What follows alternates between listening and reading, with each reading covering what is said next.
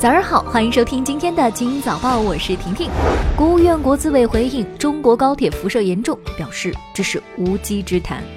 近日有文章说，坐高铁等于照 X 光，靠近轨道的地方牲口都偏瘦，高铁女性乘务员不孕率大幅上升等等。国务院国资委回应以上言论称，竟然还能这样一本正经的胡说八道。该谣言其实早在2013年和2014年就在一些营销号上出现过，除了标题稍有改动之外，文章内容几乎一模一样。众所周知，有电的地方就有辐射，高铁有辐射，但不会对人体造成伤害。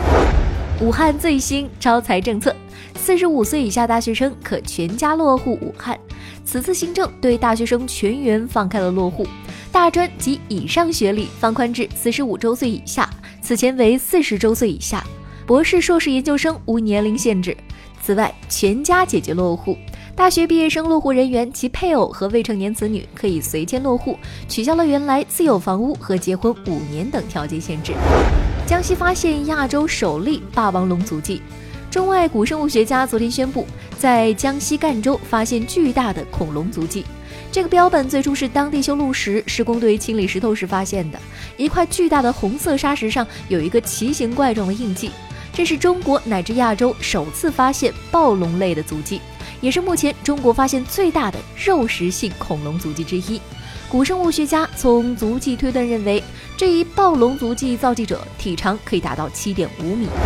近日，在贵州六盘水夏季国际马拉松颁奖环节，季军上台领奖时倒地不起，颁奖合影等环节未停仍继续，被网友质疑冷漠。对此，组委会办公室负责人回应说，当时这名运动员肌肉痉挛，1分多钟后就恢复正常，组委会的处置符合惯例，并无不当。当时组委会的考虑是，颁奖典礼是运动员最荣耀的时刻，希望选手坚持一下，体现运动精神。